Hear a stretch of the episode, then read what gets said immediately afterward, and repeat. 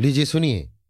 मुंशी प्रेमचंद के लिखे उपन्यास, रंगभूमि के तेरहवें भाग का वाचन, मेरी यानी समीर गोस्वामी की आवाज़ में।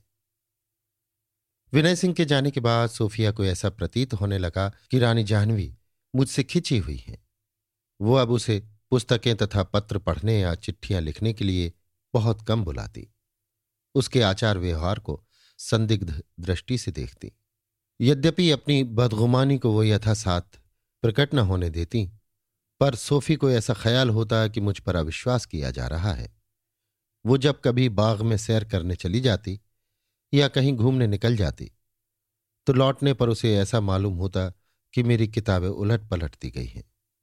ये बदगुमानी उस वक्त और भी असह्य हो जाती, जब डाकिए के आने पर रानी जी स्वयं उसके हाथ से पत्र आदि लेती और बड़े ध्यान से देखती कि सोफिया का कोई पत्र तो नहीं है। कई बार सोफिया को अपने पत्रों के लिफाफे फटे हुए मिले। वो इस कूटनीति का रहस्य खूब समझती थी। ये रोकथाम केवल इसलिए है कि मेरे और विनय सिंह के बीच में पत्र व्यवहार न होने पाए। पहले रानी जी सोफिया से विनय और इंदु की चर्चा अक्सर किया करती। अब भूलकर भी विनय का नाम न लेती। ये प्रेम की पहली परीक्षा थी। किंतु आश्चर्य ये था कि सोफिया में अब वो आत्माभिमान न था जो नाक पर मक्खी न बैठने देती थी। वो अब अत्यंत सहनशील हो गई थी। रानी जी से द्वेष करने के बदले वो उनकी संशय निवृत्ति के लिए अवसर खोजा करती थी। उसे रानी जी का बर्ताव सर्वथा न्याय संगत मालूम होता था। वो सोचती, इनकी परम अभिलाषा है कि विनय का जीवन आदर्श हो और मैं उनके आत्मसंयम में बाधक न बनूं। मैं इन्हें कैसे समझाऊं कि आपकी अभिलाषा को मेरे हाथों जरा सा भी झोंका न लगेगा। मैं तो स्वयं अपना जीवन एक ऐसे उद्देश्य पर समर्पित कर चुकी हूँ, जिसके लिए वो काफ़ी नहीं। मैं स्वयं किसी इच्छा को अपने उद्देश्य मार्ग का कांटा न बनाऊँगी। लेकिन उसे ये अवसर न मिलता था। जो बातें जबान पर नहीं आ सकती, उनके लिए कभी अवसर नहीं मिलता। सोफी को बहुधा अपने मन की चंचलता पर खेद होता। वो मन को इधर से हटाने के लिए पुस्तकावलोकन में मग्न हो जाना चाहती। लेकिन जब पुस्तक सामने खुली रहती और मन कहीं और जा पहुँचता तो वो झुंझलाकर पुस्तक बंद कर देती और सोचती, ये मेरी क्या दशा है? क्या माया ये कपट रूप धारण करके मुझे सन्मार्ग से विचलित करना चाहती है? मैं जान जानकर क्यों अनजान बनी जाती हूँ? तब वो प्रतिज्ञा करती कि मैं इस कांटे को हृदय से निकाल डालूँगी। लेकिन प्रेमग्रस्त प्राणियों की प्रतिज्ञा कायर की समर लालसा है, जो द्वंद्वी की ललकार सुनते ही विलुप्त हो जाती है। सोफिया विनय को तो भूल जाना चाहती थी, पर इसके साथ ही शंकित रहती थी कि कहीं वो मुझे भूल न जाए। जब कई दिनों तक उनका कोई समाचार नहीं मिला तो उसने समझा, मुझे भूल गए, ज़रूर भूल गए। मुझे उनका पता मालूम होता तो कदाचित रोज एक पत्र लिखती, दिन में कई कई पत्र भेजती। पर उन्हें एक पत्र लिखने का भी अवकाश नहीं। वो मुझे भूल जाने का उद्योग कर रहे हैं। अच्छा ही है। वो एक क्रिश्चियन स्त्री से क्यों प्रेम करने लगे? उनके लिए क्या एक से एक परम सुंदरी, सुशिक्षिता प्रेम परायणा राजकुमारियाँ नहीं हैं? एक दिन इन भावनाओं ने उसे इतना व्याकुल किया कि वो रानी के कमरे में जाकर विनय के पत्रों को पढ़ने लगी और एक क्षण में जितने पत्र मिले सब पढ़ डाले। देखूँ, मेरी ओर कोई संकेत है या नहीं? कोई वाक्य ऐसा जिसमें से प्रेम की सुगंध आए, किंतु ऐसा एक शब्द भी न मिला, जिससे वो खींच तान कर भी कोई गुप्त आशय निकाल सकती। हाँ, उस पहाड़ी देश में जिन कठिनाइयों का सामना करना पड़ता था, उनका विस्तार से उल्लेख किया गया था। युवावस्था को अतिशयुक्ति से प्रेम है। हम बाधाओं पर विजय पाकर नहीं, उनकी विशद व्याख्या करके अपना महत्व बढ़ाना चाहते हैं। अगर सामान्य ज्वर है तो सन्निपात कहा जाता है। एक दिन पहाड़ों में चलना पड़ा तो वो नित्य पहाड़ों से सिर टकराना कहा जाता है। विनय के पत्र ऐसी ही वीर कथाओं से भरे हुए थे। सोफिया ये हाल पढ़कर विकल हो गई। वो इतनी विपत्ति झेल रहे हैं और मैं यहाँ आराम से पड़ी हूँ। वो इसी उद्वेग में अपने कमरे में आई और विनय को एक लंबा पत्र लिखा, जिसका एक एक शब्द प्रेम में डूबा हुआ था। अंत में उसने बड़े प्रेम विनीत शब्दों में प्रार्थना की कि मुझे अपने पास आने की आज्ञा दीजिए। मैं अब यहाँ नहीं रह सकती। उसकी शैली अज्ञात रूप से कवित्वमय हो गई। पत्र समाप्त करके वो उसी वक्त पास ही के लेटर बॉक्स में डाल आई। पत्र डाल आने के बाद उसका उद्वेग शांत हुआ तो उसे विचार आया कि मेरा रानी जी के कमरे में छिपकर जाना और पत्रों को पढ़ना किसी तरह उचित न था।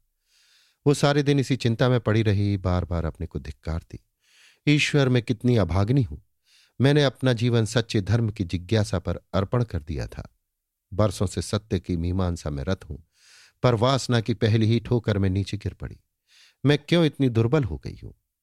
क्या मेरा पवित्र उद्देश्य वासनाओं के भंवर में पड़कर डूब जाएगा? मेरी आदत इतनी बुरी हो जाएगी कि मैं किसी की वस्तुओं की चोरी करूँगी। इसकी मैंने कभी कल्पना भी ना की थी। जिनका मुझ पर इतना विश्वास, इतना भरोसा, इतना प्रेम, इतना आदर है, उन्हीं के साथ मेरा ये विश्वासघात। अगर अभी ये दशा है तो भगवान ही जाने। आगे चलकर क्या दशा होगी? इससे तो ये कहीं अच्छा है कि जीवन का अंत हो जाए। आह, वो पत्र जो मैं अभी छोड़ आई हूँ, वापस मिल जाता तो मैं फाड़ डालती। वो इसी चिंता और गिलानी में बैठी हुई थी कि रानी जी कमरे में आई। सोफिया उठ खड़ी हुई और अपनी आँखें छिपाने के लिए ज़मीन की ओर ताकने लगी। किंतु आँसू पी जाना आसान नहीं है। रानी ने कठोर स्वर में पूछा, सोफी, क्यों रोती हो? जब हम अपनी भूल पर लज्जित होते हैं तो यथार्थ बात आप ही, आप हमारे मुँह से निकल पड़ती है। सोफी हिचकती हुई बोली, जी, कुछ नहीं। मुझसे एक अपराध हो गया है। आपसे क्षमा मांगती हूँ। रानी ने और भी तीव्र स्वर में पूछा, क्या बात है? सोफी, आज जब आप सैर करने गई थी तो मैं आपके कमरे में चली गई थी। रानी, क्या काम था? सोफी लज्जा से आरक्त होकर बोली, मैंने आपकी कोई चीज़ नहीं छुई। रानी मैं तुम्हें इतना नीच नहीं समझती। सोफी, एक पत्र देखना था। रानी, विनय सिंह का? सोफिया ने सिर झुका लिया। वो अपनी दृष्टि में स्वयं इतनी पतित हो गई थी कि जी चाहता था ज़मीन फट जाती और मैं उसमें समा जाती। रानी ने तिरस्कार के भाव से कहा, सोफी, तुम मुझे कृतज्ञ समझोगी, मगर मैंने तुम्हें अपने घर में रखकर बड़ी भूल की। ऐसी भूल मैंने कभी न की थी। मैं न जानती थी कि तुम आस्तीन का सांप बनोगी। इससे बहुत अच्छा होता कि विनय उसी दिन आग में जल गया होता। तब मुझे इतना दुख न होता। मैं तुम्हारे आचरण को पहले न समझी। मेरी आँखों पर पर्दा पड़ा था। तुम जानती हो मैंने क्यों विनय को इतनी जल्दी यहाँ से भगा दिया? तुम्हारे कारण, तुम्हारे प्रेमाघातों से बचाने के लिए। लेकिन अब भी तुम भाग्य की भांति उसका दामन नहीं छोड़ती। आखिर तुम उससे क्या चाहती हो? तुम्हें मालूम है तुमसे उसका विवाह नहीं हो सकता। अगर मैं हैसियत और कुल मर्यादा का विचार ना करूँ तो भी तुम्हारे और हमारे बीच में धर्म की दीवार खड़ी है।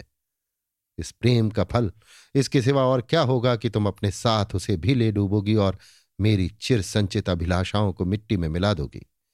मैं विनय को ऐसा मनुष्य बनाना चाहती हूँ, जिस पर समाज को गर्व हो, जिसके हृदय में अनुराग हो, साहस हो, धैर्य हो, जो संकटों के सामने मुँह न मोड़े, जो सेवा के हेतु सदैव सिर को हथेली पर लिए रहे। जिसमें विलासिता का लेश भी ना हो, जो धर्म पर अपने को मिटा दे।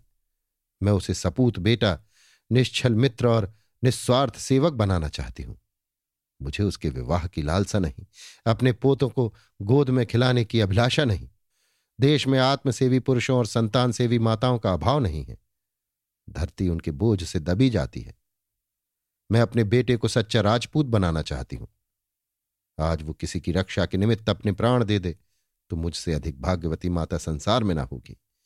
तुम मेरे स्वर्ण स्वप्न को विच्छिन्न कर रही हो। मैं तुमसे सत्य कहती हूँ, सोफी, अगर तुम्हारे उपकार के बोझ से दबी ना होती तो तुम इस दशा में विष देकर मार्ग से हटा देना अपना कर्तव्य समझती। राजपूतानी हूँ, मरना भी जानती हूँ और मारना भी जानती हूँ। इसके पहले कि तुम्हें विनय से पत्र व्यवहार करते देखूँ, मैं तुम्हारा गला घोंट दूँगी। तुमसे भिक्षा मांगती हूँ विनय को अपने प्रेम पाश में फंसाने की चेष्टा न करो, नहीं तो इसका फल बुरा होगा। तुम्हें ईश्वर ने बुद्धि दी है, विवेक दिया है। विवेक से काम लो, मेरे कुल का सर्वनाश ना करो। सोफी ने रोते हुए कहा, मुझे आज्ञा दीजिए, आज चली जाओ रानी कुछ नर्म होकर बोली, मैं तुम्हें जाने को नहीं कहती, तुम मेरे सिर और आँखों पर रहो। लज्जित होकर, मेरे मुँह से इस समय जो कटु शब्द निकले उनके लिए क्षमा करो। वृद्धावस्था बड़ी अविनयशील होती है। ये तुम्हारा घर है। शौक से रहो। विनय अब शायद फिर ना आएगा। हाँ, वो शेर का सामना कर सकता है, पर मेरे क्रोध का सामना नहीं कर सकता। वो वन वन की पत्तियाँ तोड़ेगा, पर घर ना आएगा। अगर तुम्हें उससे प्रेम है तो अपने को उसके हित के लिए बलिदान करने को तैयार हो जाओ। अब उसकी जीवन रक्षा का एक ही उपाय है। जानती हो वो क्या है? सोफी ने सिर हिलाकर कहा, नहीं, रानी, जानना चाहती हो? सोफी ने सिर हिलाकर कहा, हाँ, रानी, आत्मसमर्पण के लिए तैयार हो। सोफी ने फिर सिर हिलाकर कहा, हाँ, रानी तो तुम किसी सुयोग्य पुरुष से विवाह कर लो। विनय को दिखा दो कि तुम उसे भूल गई। तुम्हें उसकी चिंता नहीं है। यही नैराश्य उसको बचा सकता है। हो सकता है कि यह नैराश उसे जीवन से विरक्त कर दे। वो ज्ञान लाभ का आश्रय ले जो नैराश्य का एकमात्र शरण स्थल है। पर संभावना होने पर भी इस उपाय के सिवा दूसरा अवलंब नहीं है। स्वीकार करती हो।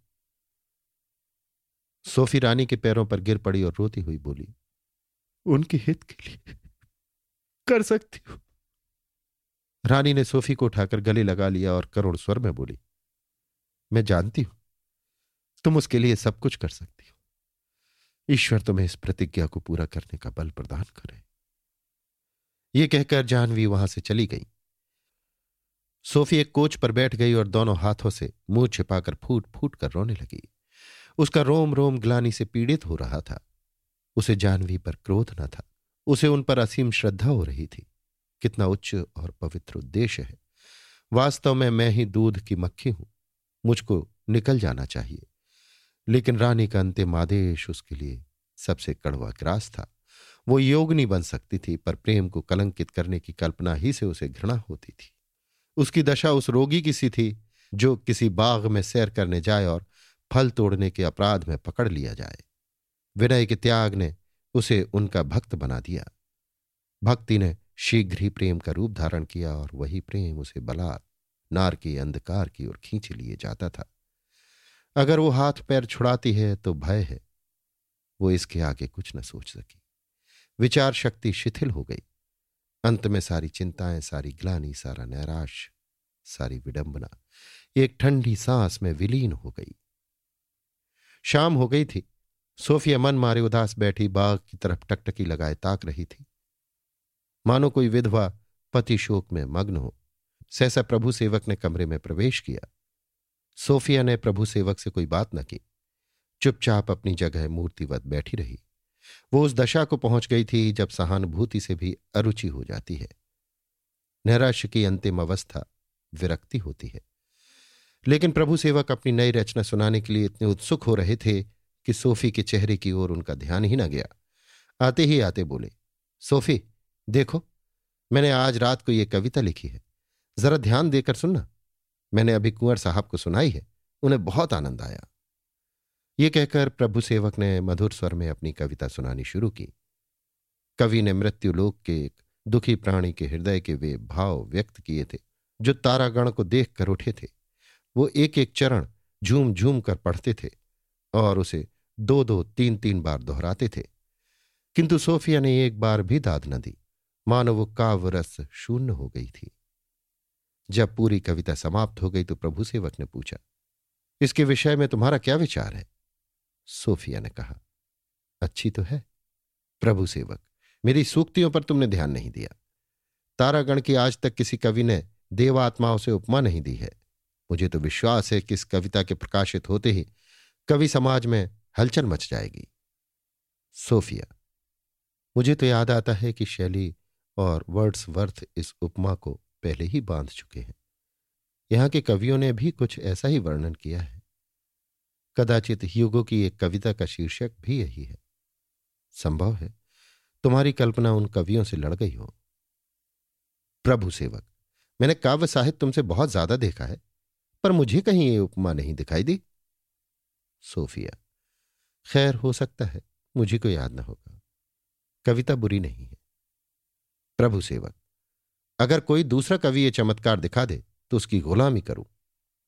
सोफिया तो मैं कहूँगी, तुम्हारी निगाह में अपनी स्वाधीनता का मूल्य बहुत ज़्यादा नहीं है। प्रभु सेवक तो मैं भी यही कहूँगा कि कवित्व के रसास्वादन के लिए अभी तुम्हें बहुत अभ्यास करने की ज़रूरत है। सोफिया, मुझे अपने जीवन में इससे अधिक महत्व के काम करने हैं। आजकल घर के क्या समाचार हैं? प्रभु सेवक, वही पुरानी दशा चली आती है। मैं तो आजिज आ गया हूँ। पापा को अपने कारखाने की धुन लगी हुई है और मुझे उस काम से घृणा है। पापा और मामा दोनों हरदम भुनभुनाते रहते हैं। किसी का मुँह ही नहीं सीधा होता, कहीं ठिकाना नहीं मिलता, नहीं तो इस माया के घोंसले में एक दिन भी न रहता। कहाँ जाऊँ, कुछ समझ में नहीं आता। सोफिया, बड़े आश्चर्य की बात है कि इतने गुणी और विद्वान होकर भी तुम्हें अपने निर्वाह का कोई उपाय नहीं सूझता क्या कल्पना के संसार में आत्मसम्मान का कोई स्थान नहीं है? प्रभु सेवक, सोफी, मैं और सब कुछ कर सकता हूँ, पर गृह चिंता का बोझ नहीं उठा सकता। मैं निर्द्वंद, निश्चिंत, निर्लिप्त रहना चाहता हूँ। एक सुरम उपवन में किसी सघन वृक्ष के नीचे पक्षियों का मधुर कलरव सुनता हुआ काव्य चिंतन में मग्न पड़ा रहूँ। यही मेरे जीवन का आदर्श है। सोफिया तुम्हारी ज़िंदगी इसी भांति स्वप्न देखने में गुजरेगी। प्रभु सेवक, कुछ हो, चिंता से तो मुक्त हूँ स्वच्छंद तो हूँ। सोफिया, जहाँ आत्मा और सिद्धांतों की हत्या होती है, वहाँ से स्वच्छंदता कोसों भागती है। मैं इसे स्वच्छंदता नहीं कहती। ये निर्लजता है। माता पिता की निर्दयता कम पीड़ाजनक नहीं होती, बल्कि दूसरों का अत्याचार इतना असह्य नहीं होता, जितना माता पिता का। प्रभु सेवक। हम्म देखा जाएगा। सिर पर जो आ जाएगी, झेल लूँगा। मरने के पहले ही क्यों रो ये कहकर प्रभु सेवक ने पाणेपुर की घटना बयान की और इतनी डींग मारी कि सोफी चिढ़कर बोली, रहने भी दो। एक गंवार को पीट लिया तो कौन सा बड़ा काम किया? अपनी कविताओं में तो अहिंसा के देवता बन जाते हो। वहाँ जरा सी बात पर इतने जामे से बाहर हो गए। प्रभु सेवक, गाली सह लेता? सोफिया, जब तुम मारने वाले को मारोगे गाली देने वाले को भी मारोगे तो अहिंसा का निर्वाह कब करोगे? राह चलते तो किसी को कोई नहीं मारता। वास्तव में किसी युवक को उपदेश करने का अधिकार नहीं है। चाहे उसकी कवित्व शक्ति कितनी ही विलक्षण हो। उपदेश करना सिद्ध पुरुषों ही का काम है। ये नहीं कि जैसे जरा तुकबंदी आ गई, वो लगा शांति और अहिंसा का पाठ पढ़ाने। जो बात दूसरों को सिखलाना चाहते हो, वो पहले स्वयं सीख लो। प्रभु सेवक, ठीक यही बात विनय ने भी अपने पत्र में लिखी है। लो याद आ गया। ये तुम्हारा पत्र है। मुझे याद ही ना रही थी। ये प्रसंग ना आता तो जेब में रखे ही लौट जाता। ये कहकर प्रभु सेवक ने एक लिफाफा निकालकर सोफिया के हाथ में रख दिया। सोफिया ने पूछा, आजकल कहाँ हैं? प्रभु सेवक, उदयपुर के पहाड़ी प्रांतों में घूम रहे हैं। मेरे नाम से जो पत्र आया है, उसमें तो उन्होंने साफ़ लिखा है कि मैं सेवा कार्य के लिए सर्वथा अयोग्य हूँ। मुझमें उतनी सहनशीलता नहीं जितनी होनी चाहिए। युवा अवस्था अनुभव लाभ का समय है। अवस्था प्रौढ़ हो जाने पर ही सार्वजनिक कार्यों में सम्मिलित होना चाहिए। किसी युवक को सेवा कार्य करने को भेजना वैसा ही जैसे किसी बच्चे वैद्य को रोगियों के कष्ट निवारण के लिए भेजना। प्रभु सेवक चले गए तो सोफिया सोचने लगी, ये पत्र पढ़ूं या ना पढ़ूं? विनय इसे रानी जी से गुप्त रखना चाहते हैं, नहीं तो यहीं के पते से भेजते। मैंने अभी रानी जी को वचन दिया है। उनसे पत्र व्यवहार न करूँगी। इस पत्र को खोलना उचित नहीं। रानी जी को दिखा दूँ। इससे उनके मन में मुझ पर जो संदेह है वो दूर हो जाएगा। मगर न जाने क्या बातें लिखी हैं। संभव है। कोई ऐसी बात हो जो रानी के क्रोध को और भी उत्तेजित कर दे। नहीं, इस पत्र को गुप्त ही रखना चाहिए। रानी को दिखाना मुनासिब नहीं। उसने फिर सोचा, पढ़ने से क्या फ़ायदा? न जाने मेरे चित्त की क्या दशा हो। मुझे अब अपने ऊपर विश्वास नहीं रहा। जब इस प्रेमांकुर को जड़ से उखाड़ना ही है तो उसे क्यों सींचू? इस पत्र को रानी के हवाले कर देना ही उचित है। सोफिया ने और ज़्यादा सोच विचार नहीं किया। शंका हुई, कहीं मैं विचलित न हो जाऊँ। चलनी में पानी नहीं ठहरता। उसने उसी वक्त वो पत्र ले जाकर रानी को दे दिया। उसने पूछा, किसका पत्र है? ये तो विनय की लिखावट जान पड़ती है। तुम्हारे नाम आया है ना? तुमने लिफाफा खोला नहीं? सोफिया। जी नहीं। रानी ने प्रसन्न होकर कहा, मैं तुम्हें आज्ञा देती हूँ, पढ़ो। तुमने अपना वचन पालन किया, इससे मैं बहुत खुश हुई। सोफिया, मुझे क्षमा कीजिए। रानी, मैं खुशी से कहती हूँ, पढ़ो, देखो क्या लिखते हैं। सोफिया, जी नहीं। रानी ने पत्र ज्यों का त्यों संदूक में बंद कर दिया, खुद भी नहीं पढ़ा। कारण, ये नीति विरुद्ध था। तब सोफिया से बोली बेटी, अब मेरी तुमसे एक और याचना है। विनय को एक पत्र लिखो और उसमें स्पष्ट लिख दो। हमारा और तुम्हारा कल्याण इसमें है कि हम में केवल भाई और बहन का संबंध रहे। तुम्हारे पत्र से यह प्रकट होना चाहिए कि तुम उनके प्रेम की अपेक्षा उनके जातीय भावों की ज़्यादा कद्र करती हो। तुम्हारा ये पत्र मेरे और उनके पिता के हज़ारों उपदेशों से अधिक प्रभावशाली होगा। मुझे विश्वास है, तुम्हारा पत्र पाते ही उनकी चेष्टाएँ बदल जाएँगी और वो कर्तव्य मार्ग पर सुदृढ़ हो जाएँगे। मैं इस कृपा के लिए जीवन पर्यंत तुम्हारी आभारी रहूँगी। सोफी ने कातर स्वर में कहा, आपकी आज्ञा का पालन करूँगी। रानी, नहीं, केवल मेरी आज्ञा का पालन करना काफ़ी नहीं है। अगर उससे यह भाषित हुआ कि किसी की प्रेरणा से लिखा गया है तो उसका असर जाता रहेगा। सोफिया, आपको पत्र लिखकर दिखा दू? रानी, नहीं तुम ही भेज देना। सोफिया जब वहाँ आकर पत्र लिखने बैठी तो उसे सूझता ही न था कि क्या लिखूं। सोचने लगी, वो मुझे निर्मम समझेंगे। अगर लिख दूँ, मैंने तुम्हारा पत्र पढ़ा ही नहीं तो उन्हें कितना दुख होगा। कैसे कहूँ कि मैं तुमसे प्रेम नहीं करती? वो मेज पर से उठ खड़ी हुई और निश्चय किया, कल लिखूँगी। एक किताब पढ़ने लगी। भोजन का समय हो गया, नौ बज गए। अभी वो मुँह हाथ धोकर बैठी ही थी। कि उसने रानी को द्वार से अंदर की ओर झांकते देखा। समझी, किसी काम से जा रही होंगी। फिर किताब पढ़ने लगी। पंद्रह मिनट भी ना गुजरे थे कि रानी फिर दूसरी तरफ़ से लौटी और कमरे में झांका। सोफी को उनका यो मंडलाना बहुत नागवार मालूम हुआ। उसने समझा, ये मुझे बिल्कुल काट की पुतली बनाना चाहती हैं। बस, इनके इशारे पर नाचा करूँ। इतना तो नहीं हो सका कि जब मैंने बंद लिफाफा उनके हाथ में रख दिया तो मुझे खत पढ़कर सुना देती। आखिर मैं लिखूं क्या? नहीं मालूम। उन्होंने अपने खत में क्या लिखा है? सहसा उसे ध्यान आया कि कहीं मेरा पत्र उपदेश के रूप में न हो जाए। वो इसे पढ़कर शायद मुझसे चिढ़ जाए। अपने प्रेमियों से हम उपदेश और शिक्षा की बातें नहीं, प्रेम और परितोष की बातें सुनना चाहते हैं। बड़ी कुशल हुई। नहीं तो वो मेरा उपदेश पत्र पढ़कर न जाने दिल में क्या समझते? उन्हें ख्याल होता गिरजा में उपदेश सुनते सुनते इसकी प्रेम भावनाएँ निर्जीव हो गई हैं। अगर वो मुझे ऐसा पत्र लिखते तो मुझे कितना बुरा मालूम होता। आह, मैंने बड़ा धोखा खाया। पहले मैंने समझा था, उनसे केवल आध्यात्मिक प्रेम करूँगी। अब विदित हो रहा है कि आध्यात्मिक प्रेम या भक्ति केवल धर्म जगत ही की वस्तु है। स्त्री पुरुष में पवित्र प्रेम होना असंभव है। प्रेम पहले उंगली पकड़कर तुरंत ही पहुँचा पकड़ता है। ये भी जानती हूँ कि ये प्रेम मुझे ज्ञान के ऊँचे आदर्श से गिरा रहा है। हमें जीवन इसलिए प्रदान किया गया है कि सद्विचारों और सत्कार्यों से उसे उन्नत करें और एक दिन अनंत ज्योति में विलीन हो जाएँ। ये भी जानती हूँ कि जीवन नश्वर है, अनित्य है और संसार के सुख अनित्य और नश्वर है। ये सब जानते हुए भी पतंग की भांति दीपक पर गिर रही हूँ। इसीलिए तो कि प्रेम में वो विस्मृति है जो संयम, ज्ञान और धारणा पर पर्दा डाल देती है। भक्तजन भी आध्यात्मिक आनंद भोगते रहते हैं। वासनाओं से मुक्त नहीं हो सकते। जिसे कोई बलात् खींचे लिए जाता हो, उससे कहना कि तू मत जा। कितना बड़ा अन्याय है। पीड़ित प्राणियों के लिए रात एक कठिन तपस्या है। ज्यो ज्यो रात गुजरती थी, सोफी की उद्योगनता बढ़ती जाती थी। आधी रात तक मनोभावों से निरंतर संग्राम करने के बाद अंत को उसने विवश होकर हृदय के द्वार प्रेम क्रीड़ाओं के लिए उन्मुक्त कर दिए। जैसे किसी रंगशाला का व्यवस्थापक दर्शकों की रेल पेल से तंग आकर शाला का पट सर्वसाधारण के लिए खोल देता है। बाहर का शोर भीतर के मधुर स्वर प्रवाह में बाधक होता है। सोफी ने अपने को प्रेम कल्पनाओं की गोद में डाल दिया। अबाध रूप से उनका आनंद उठाने लगी।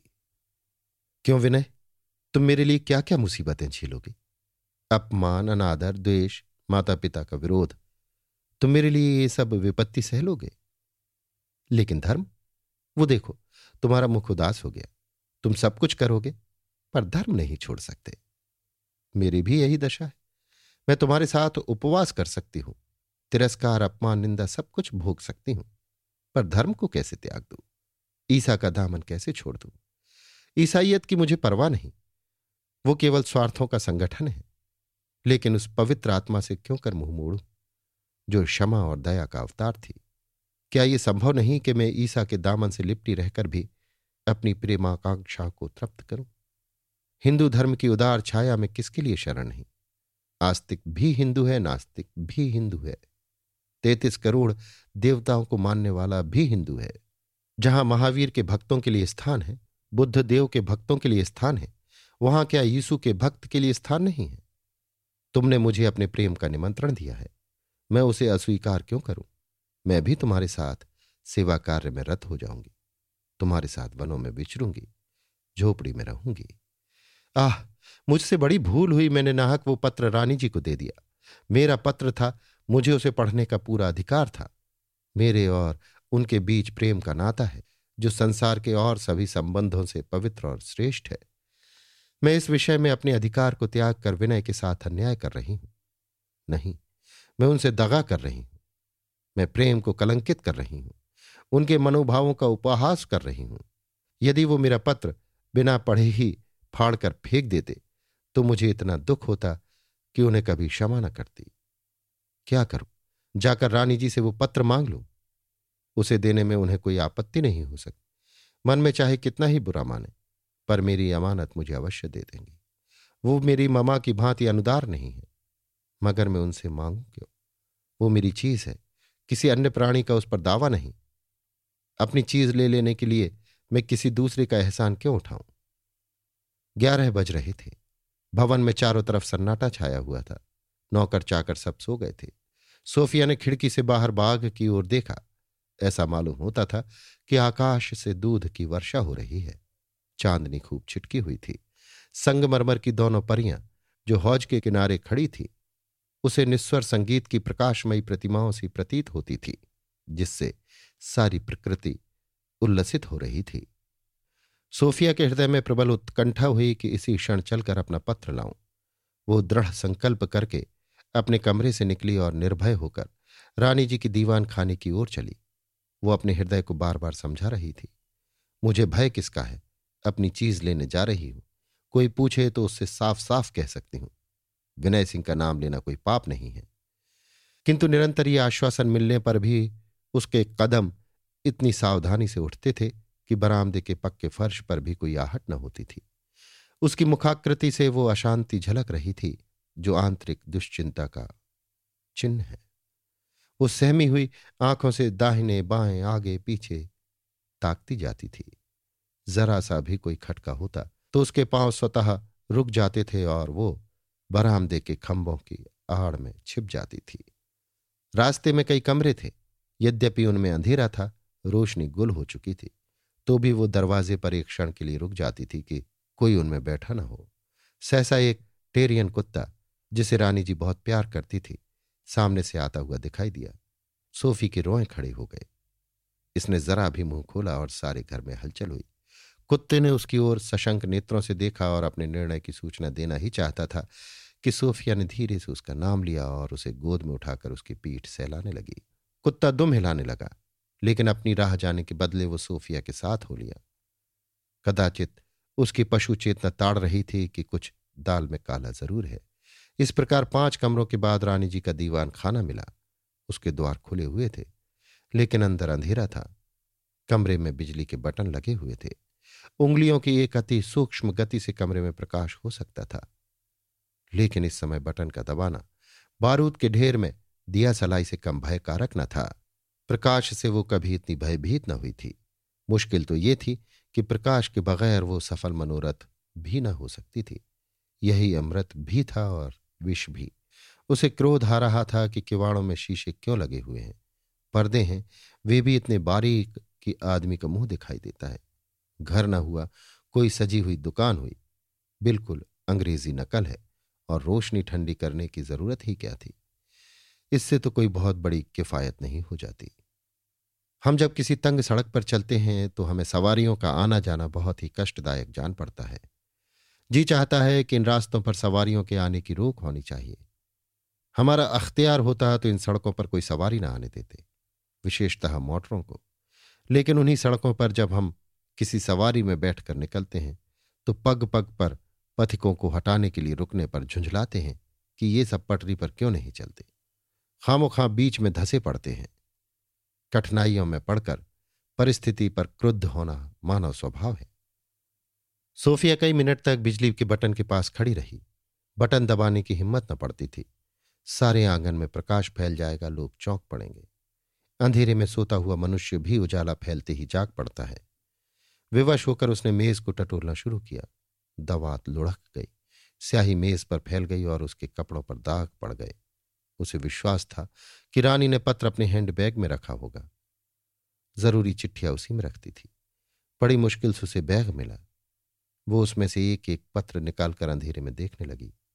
लिफाफे अधिकांश एक ही आकार के थे। निगाहें कुछ काम न कर सकी।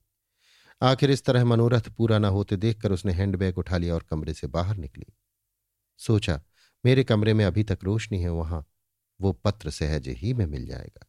इसे लाकर फिर यहीं रख दूँगी। लेकिन लौटती बार वो इतनी सावधानी से पाँव न उठा सकी।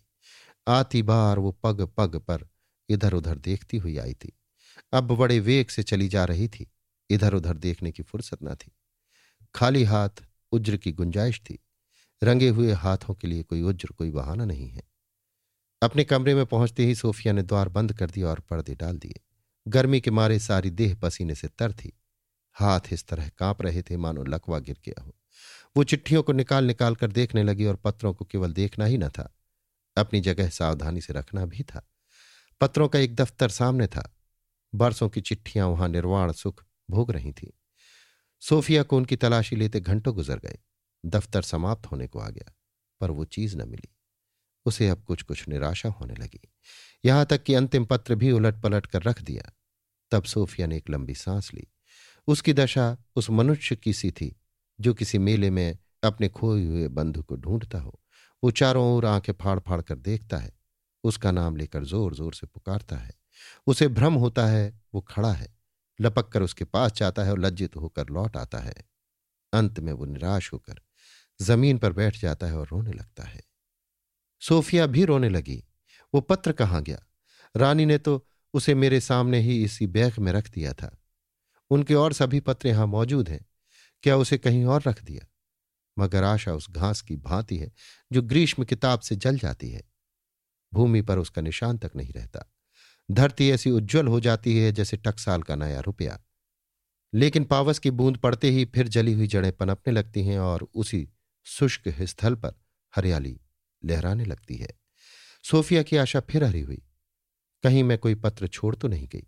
उसने दोबारा पत्रों को पढ़ना शुरू किया और ज़्यादा ध्यान देकर एक एक लिफाफे को खोलकर देखने लगी कि कहीं रानी ने उसे किसी दूसरे लिफाफे में रख दिया हो। जब देखा कि इस तरह तो सारी रात गुजर जाएगी। तो उन्हीं लिफाफों को खोलने लगी जो भारी भारी मालूम होते थे। अंत को ये शंका भी मिट गई। उस लिफाफे का कहीं पता न था। अब आशा की जड़ें भी सूख गईं। पावस की बूंद न मिली। सोफिया चारपाई पर लेट गई, मानो थक गई हो। सफलता में अनंत सजीवता होती है। विफलता में असह, अशक्ति। आशा मद है, निराशा मद का उतार। नशे में हम मैदान की तरफ़ दौड़ते हैं। सचेत होकर हम घर में विश्राम करते हैं। आशा जड़ की ओर ले जाती है, निराशा चैतन्य की ओर। आशा आँखें बंद कर देती है, निराशा आँखें खोल देती है। आशा सुलाने वाली थपकी है, निराशा जगाने वाला चाबुक। सोफिया को इस वक्त अपनी नैतिक दुर्बलता पर क्रोध आ रहा था। मैंने व्यर्थ ही अपनी आत्मा के सिर पर यह अपराध मढ़ा। क्या मैं रानी से अपना पत्र न मांग सकती थी? उन्हें उसके देने में जरा भी विलंब न होता। फिर मैंने वो पत्र उन्हें दिया ही क्यों? रानी जी को कहीं मेरा ये कपट व्यवहार मालूम हो गया। और अवश्य ही मालूम हो जाएगा। तो वो मुझे अपने मन में क्या समझेंगी? कदाचित मुझसे नीच और निकृष्ट कोई प्राणी न होगा। सहसा सोफिया के कानों में झाड़ू लगाने की आवाज़ आई। वो चौंकी, क्या सवेरा हो गया? पर्दा उठाकर द्वार खोला तो दिन निकल आया था। उसकी आँखों में अंधेरा छा गया। उसने बड़ी कातर दृष्टि से हैंडबैग की ओर देखा और मूर्ति के समान खड़ी रह गई। बुद्धि शिथिल हो गई। अपनी दशा और अपने कृत्य पर उसे ऐसा क्रोध आ रहा था कि गर्दन पर छुरी फेर लू। कौन सा मुँह दिखाऊँगी? रानी बहुत तड़के उठती हैं। मुझे अवश्य ही देख लेंगी। किंतु अब और हो ही क्या सकता है? भगवान, तुम दीनों के आधार स्तंभ हो। अब लाज तुम्हारे हाथ है। ईश्वर करे अभी रानी ना उठी हो। उसकी इस प्रार्थना में कितनी दीनता, कितनी विवशता, कितनी व्यथा, कितनी श्रद्धा और कितनी लज्जा थी। कदाचित इतने शुद्ध हृदय से उसने कभी प्रार्थना न की होगी। अब एक क्षण भी विलंब करने का अवसर न था। उसने बैग उठा लिया और बाहर निकली। आत्मगौरव कभी इतना पद दलित न हुआ होगा। उसके मुँह में कालिख लगी होती तो शायद वो इस भांति आँखें चुराती हुई न जाती। कोई भद्र पुरुष अपराधी के रूप में बेड़ियाँ पहने जाता हुआ भी इतना लज्जित न होगा। जब वो दीवान खाने के द्वार पर पहुँची तो उसका हृदय यों धड़कने लगा, मानो कोई हथौड़ा चला रहा हो। वो जरा देर ठिठकी कमरे में झाँक कर देखा रानी बैठी हुई थी। सोफिया की इस समय जो दशा हुई उसकी केवल कल्पना ही की जा सकती है। वो गड़ गई, कट गई, सिर पर बिजली गिर पड़ती, नीचे की भूमि फट जाती। तो भी कदाचित वो इस महान संकट के सामने उसे पुष्प वर्षा या जल विहार के समान सुखद प्रतीत होती। उसने ज़मीन की ओर ताकते हुए हैंडबैग चुपके से ले जाकर मेज पर रख दिया। रानी ने उसकी ओर उस दृष्टि से देखा, जो अंतस्थल पर शर के समान लगती है। उसमें अपमान भरा हुआ था। क्रोध ना था, दया ना थी, ज्वाला ना थी, तिरस्कार था, विशुद्ध, सजीव और सशब्द। सोफिया लौटना ही चाहती थी कि रानी ने पूछा, विनय का पत्र ढूंढ रही थी? सोफिया अवाक रह गई। मालूम हुआ किसी ने कलेजे में पर्ची मार दी। रानी ने फिर कहा, उसे मैंने अलग रख दिया है, मंगवा दू? सोफिया ने उत्तर न दिया। उसके सिर में चक्कर सा आने लगा। मालूम हुआ कमरा घूम रहा है। रानी ने तीसरा बाण चलाया। क्या यही सत्य की मीमांसा है? सोफिया मूर्छित होकर फर्श पर गिर पड़ी। अभी आप सुन रहे थे मुंशी प्रेमचंद के लिखे उपन्यास, रंगभूमि के तेरहवें भाग का वाचन, मेरी यानी समीर गोस्वामी की आवाज़ में।